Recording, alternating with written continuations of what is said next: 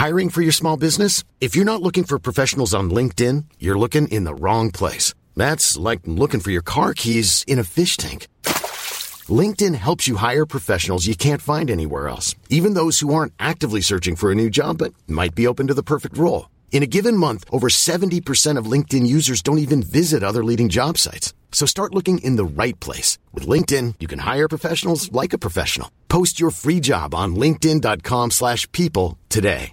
Spring is my favorite time to start a new workout routine. With the weather warming up, it feels easier to get into the rhythm of things. Whether you have 20 minutes or an hour for a Pilates class or outdoor guided walk, Peloton has everything you need to help you get going. Get a head start on summer with Peloton at onepeloton.com. Since 2013, Bombas has donated over 100 million socks, underwear, and t shirts to those facing homelessness. If we counted those on air, this ad would last over 1,157 days. But if we counted the time it takes to make a donation possible, it would take just a few clicks. Because every time you make a purchase, Bombas donates an item to someone who needs it. Go to bombas.com slash ACAST and use code ACAST for 20% off your first purchase. That's bombas.com slash ACAST, code ACAST.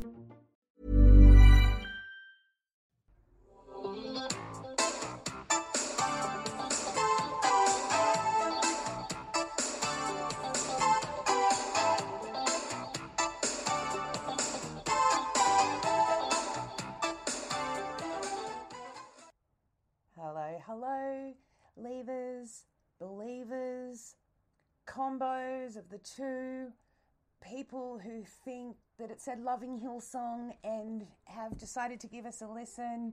Welcome back. We are leaving Hillsong. My name's Tanya, and I am so excited that you are here today joining in this conversation because I am so excited about this interview. I'll tell you what happened there was an article that came out a couple of weeks ago by the Trinity Foundation, and they are an organization based in Texas that has been monitoring religious fraud for over 30 years.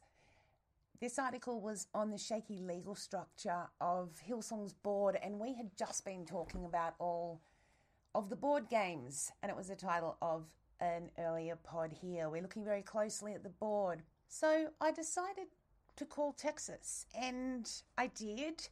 And Pete from Trinity picked up the phone after hours. It was amazing.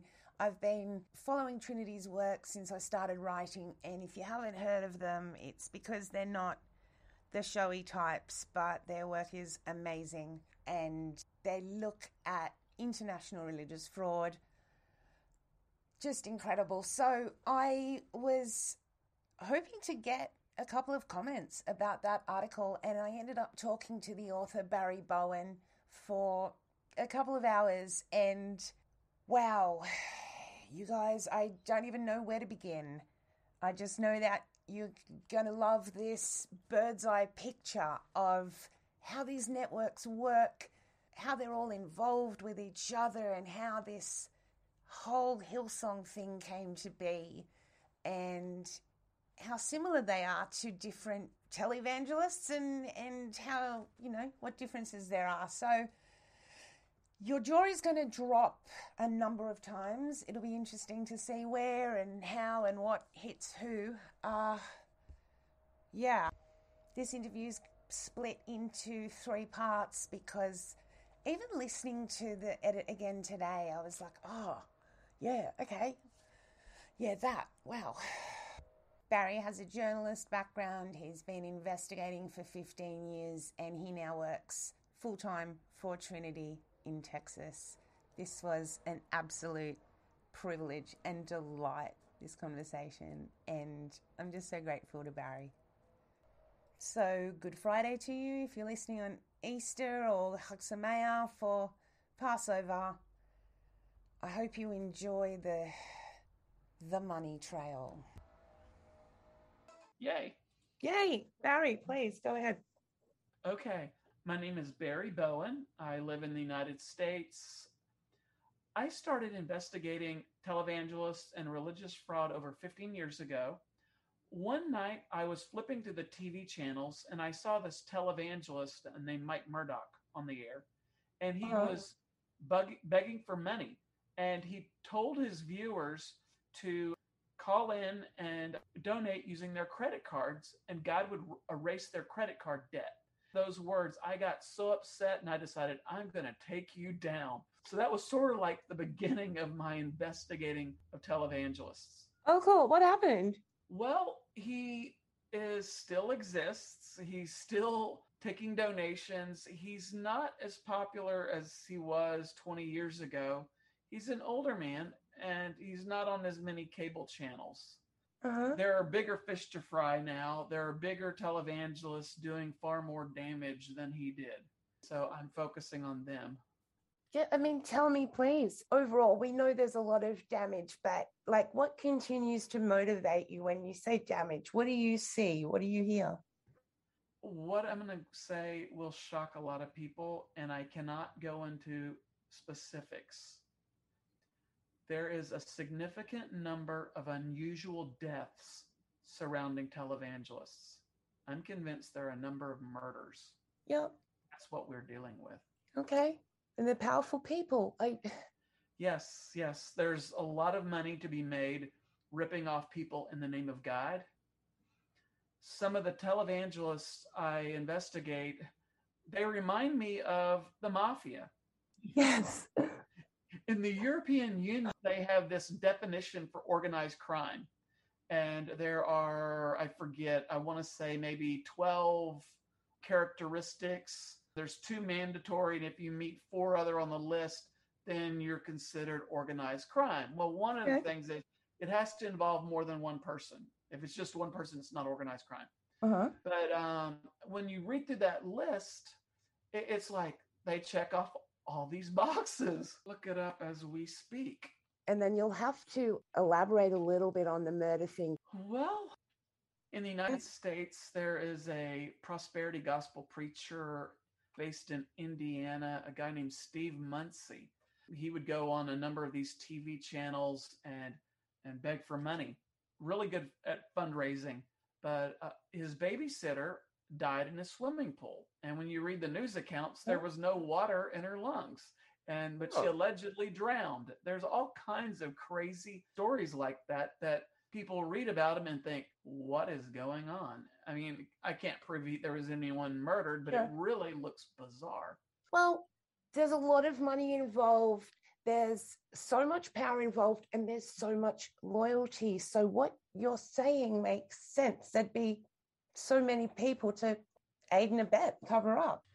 Yes, there was a study done in the UK. I think it was two college professors. They wanted to study psychopathy. What professions attracted the most psychopaths? Mm-hmm. And there's this survey that people fill out. It'll it'll state something and then you mark whether you strongly disagree, disagree, agree or strongly agree. And it's to measure a person's empathy. And so a statement might be if a person is defrauded, it's their own fault. If you say you strongly agree, it means you lack empathy in this regard. Well, and number, I think, eight on their list was clergy, lacking empathy for being psychopathic. Wow. Um, it's a problem. There are a number of criminals that go to work in the church.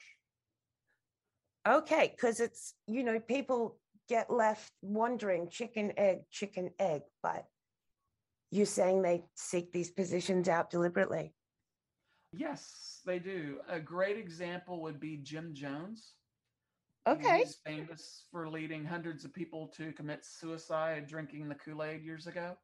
He was interviewed and he explained the reason that he started his church. It later changed its name to um, the People's Temple. He changed it to further his political agenda. He was a. Marxist. So Yes. it was it had nothing to do with religion why he started a church. It was for political activism purposes. And that's somebody on the left. Then there are religious leaders on the right that use religion to advance their politics as well.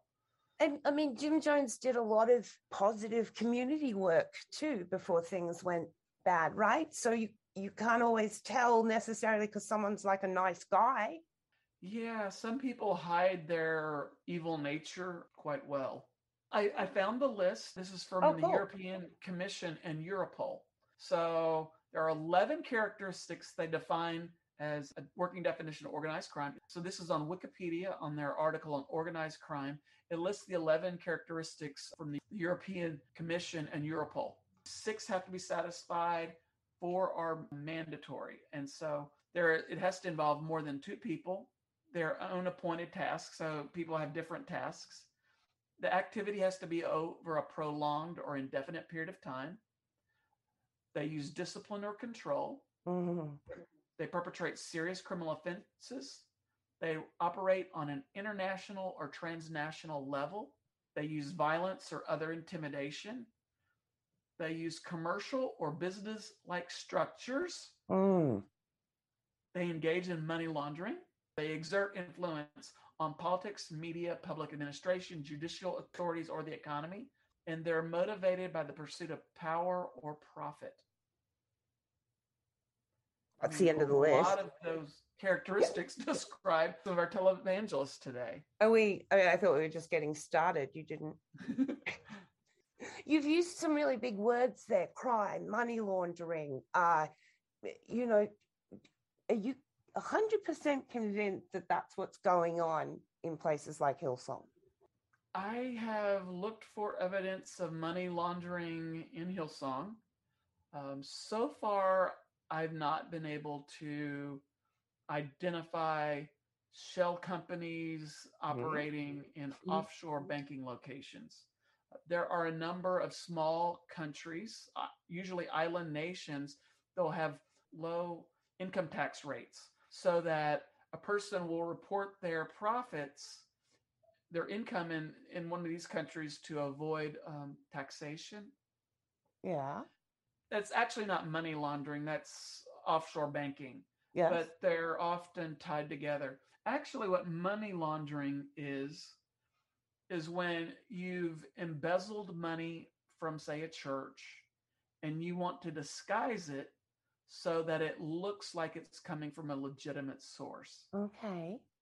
so the term actually, some people think it originated because of a mafia person named um, Al Capone.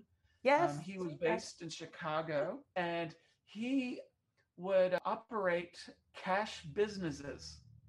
And some of his illegal earned money would be deposited into banks through these cash businesses, at which he owned several businesses that did people's laundry. Right. Literally. Okay. So, one term that a lot of people are not familiar with is called self dealing. Self dealing is when you operate a nonprofit organization and also operate a for profit business, and they work together. This is not illegal in the United States Okay. unless a person excessively profits off the nonprofit organization. And th- there's tax laws because these organizations are tax exempt. Right. So here's how it would work you've got a for profit company that the televangelist uses to publish their books, to produce their CDs, DVDs, and other products. And you sell those to your nonprofit organization. And if, as long as you sell it at a wholesale price to your nonprofit, that's legal. But if you're selling it at retail price to your nonprofit, you're excessively profiting off the nonprofit organization. What you can also do is you can bill consulting fees to your nonprofit from the for profit company. All kinds of shady Yeah. techniques that people Wow. use. So these are some of the common ways that funds are transferred. And sorry, you said you didn't find any offshore bank accounts for them. Correct. Not in tax haven nations. The, the televangelist excesses that we've seen, you know, everybody's really familiar with that. What what kind of that was that kind of 80s style? What kind of crimes are you seeing now? And you know, are they involving our, our wonderful, wonderful Australian people here? Very sweet Houston Oh, family. a lot of people don't know how big the problem is. There is Yeah. a journal. It's I think it's called the wait International Bulletin of Missionary Research. That's the name of the journal. Hmm Every year, in January, they publish updated stats on Christianity and other statistics around the world. And uh, there was a person that he was the publisher of, I think it was called the World Christian Encyclopedia, George or David Barrett. This was in the, I think in the early 1980s. He got interested in creating a balance sheet for global Christianity. So how much money is going into the church and where's the money going? Those type of oh, things. Wow. He ended up concluding that more money was stolen, embezzled by religious leaders than was spent on world. There's never been a faster or easier way to start your weight loss journey than with PlushCare. PlushCare accepts most insurance plans and gives you online access to board-certified physicians who can prescribe FDA-approved weight loss medications like Wegovy and Zepbound for those who qualify. Take charge of your health and speak with a board-certified physician about a weight loss plan that's right for you. Get started today at plushcare.com slash weight loss. That's plushcare.com slash weight loss. Plushcare.com slash weight loss. I'm Sandra, and I'm just the professional your small business was looking for. But you didn't hire me because you didn't use LinkedIn jobs. LinkedIn has professionals you can't find anywhere else, including those who aren't actively looking for a new job, but might be open to the perfect role, like me. In a given month, over 70% of LinkedIn users don't visit other leading job sites. So if you're not looking on LinkedIn, you'll miss out on great candidates like Sandra. Start hiring professionals like a professional. Post your free job on linkedin.com slash people today. World missions. We're talking about mm-hmm. billions and billions of dollars annually. They have updated stats in that January issue every year. S- stolen like so this is mind blowing. So more money is stolen than spent on missions? World missions, correct. Yes.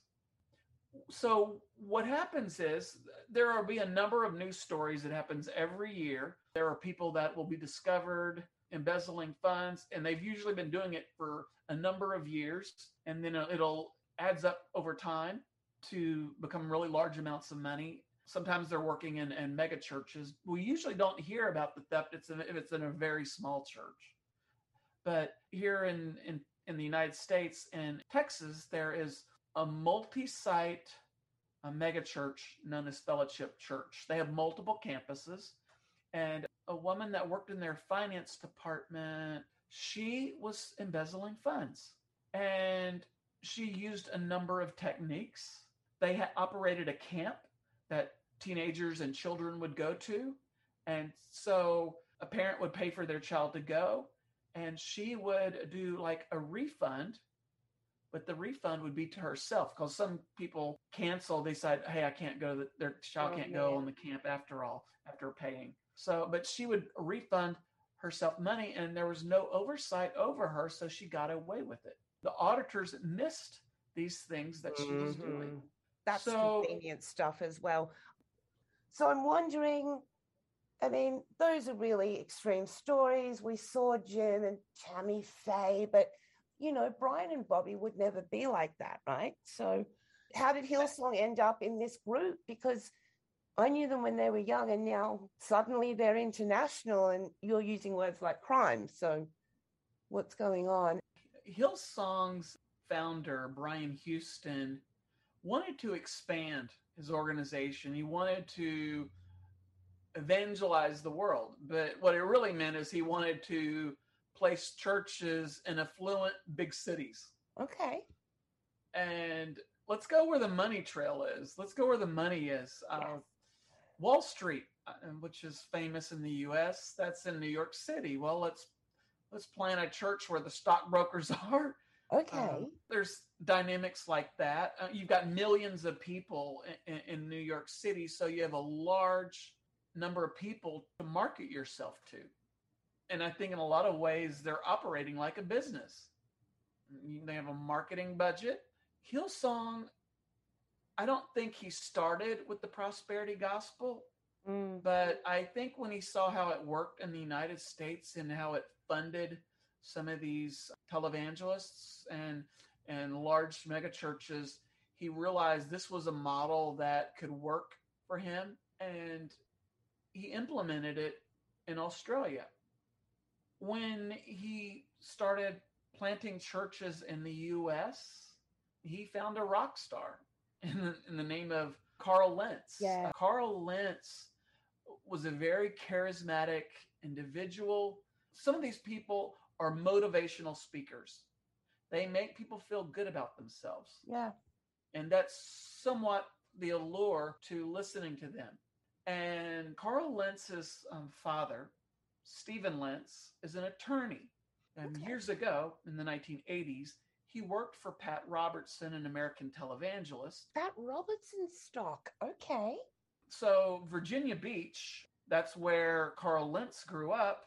That is where Pat Robertson's organization, Christian Broadcasting Network, is based. Uh, So, what's interesting about that is that Stephen Lentz did legal work for the Family Channel, and that was a TV channel that Pat Robertson started. So, Carl Lentz grew up knowledgeable about broadcasting. He he had the right connections. He really did because of his dad. And his dad would set up religious corporations. Uh, when you want to do business in the US and the United States, typically you'll form a company. Or if you're doing a nonprofit or a church, there's certain processes for being recognized by the government. Now, churches are exempt from a lot of the reporting requirements, but a regular nonprofit organization has to apply to the Internal Revenue Service, and that's the United States Taxing Authority. Mhm. Um, but they'll typically register in the state where they're going to operate. Each state will have a Secretary of State website. And this is where they'll register their corporation. And you can search these websites, and sometimes you can download their articles of incorporation or articles of organization. You can find out who their board members are if they have them, or a manager if it's the manager that runs the limited liability company. So oh, this is one of the first things I investigate is who's the leadership of a nonprofit or a church or a company. Okay. Um, knowing who leads is really critical to doing an investigation. And when you say lead, uh, I mean, are you talking about the senior pastor or the chairman of the board, or who who leads these places? What do you see? Okay, traditionally, churches in America would be registered as nonprofit corporations. And in a corporation, you typically have a board of directors that runs the organization. You will have a president, and that would generally be the pastor. You may have a vice president, not necessary, but you can. You'll generally have a secretary for taking board notes, and you'll have a treasurer that takes care of the money. Then you'll have other members of the board. These are directors. And these people are accountable for the organization's finances. Sometimes the board members they will vote on a person's compensation. For example, here's how you to get rich in the United States in a church. The pastor brings in an outside compensation consultant. They will do a study on the church or the ministry, the size of it, how much the revenue is, and then they'll compare it to other organizations. And then they'll suggest we pay this pastor this salary, and it can be a very high salary. And then the pastor will recuse himself. He'll leave the room. He does not vote on his own salary. The other board members approve it, and that is legal. It's done all the time. Okay. I I mean, any company would do that, right? The board of directors of a church can fire the pastor. They can also hire a new one. Sometimes, and again, it depends on the articles of incorporation. Some churches use what's called congregational governance. So Yes. let me bring up the issue of governance. Different please. people can run a- an organization. Sometimes it's the board of directors that makes the key decision. In some churches, they have a congregational vote. I grew up going to a Baptist church. My dad was a minister. In the church that I grew up in, once a month, we would have a church business meeting. and anybody that was a church member they could attend it they could actually vote Right. on the church budgets things like that the finances of the church were available to the public any member could go to the church on that wednesday night and look at the monthly financial statement and know where the money was going it revealed my dad's salary Okay. uh, and my- it made my dad uncomfortable and everybody knowing what he, he would earn but the church was transparent That's it.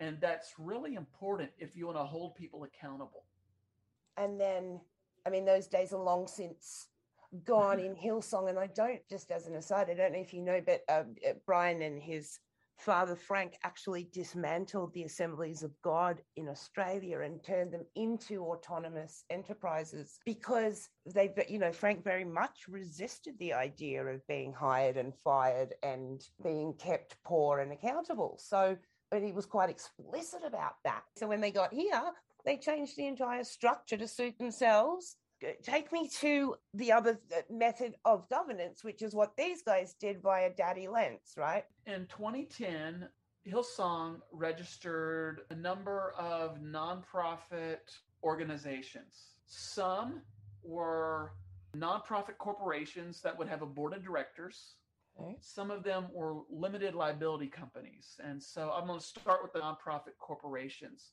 There was a Hillsong Ministries USA.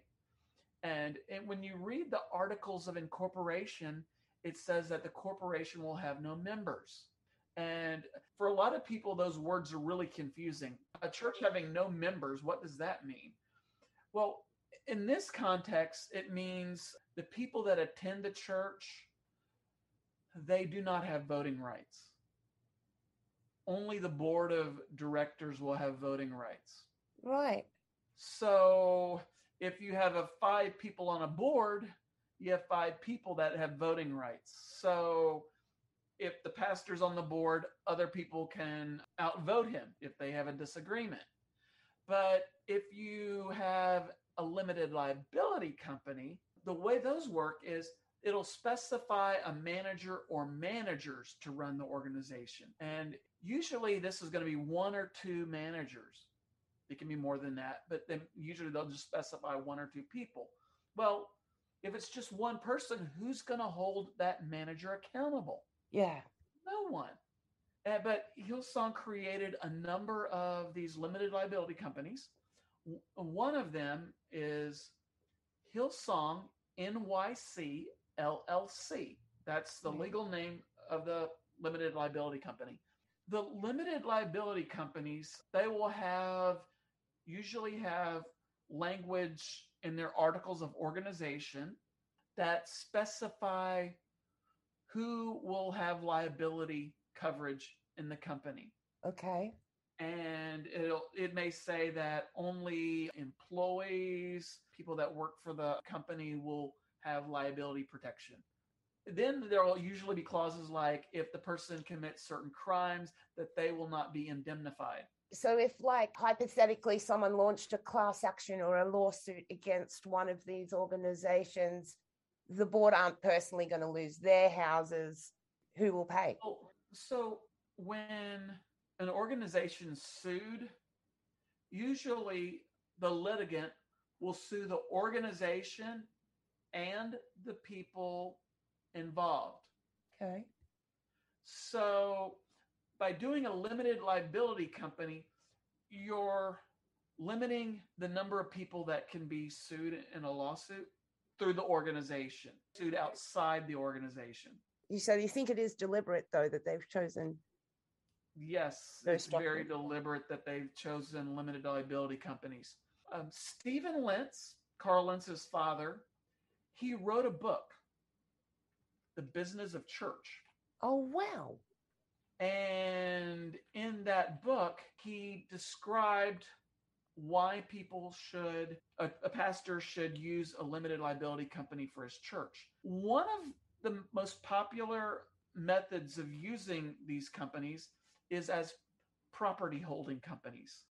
Okay, well, that seems like a reasonable place to stop and think and process and maybe listen again to to get your head around it all. We'll be back tomorrow for another episode, same time. There's loads more information, and you're just going to keep loving it. The organisation is trinityfi.org. So that's Trinity, one word, Trinity, F I F for 40 minutes, I for I can't remember, dot org. Keep on leaving Hillsong. We'll be back tomorrow. Talk then.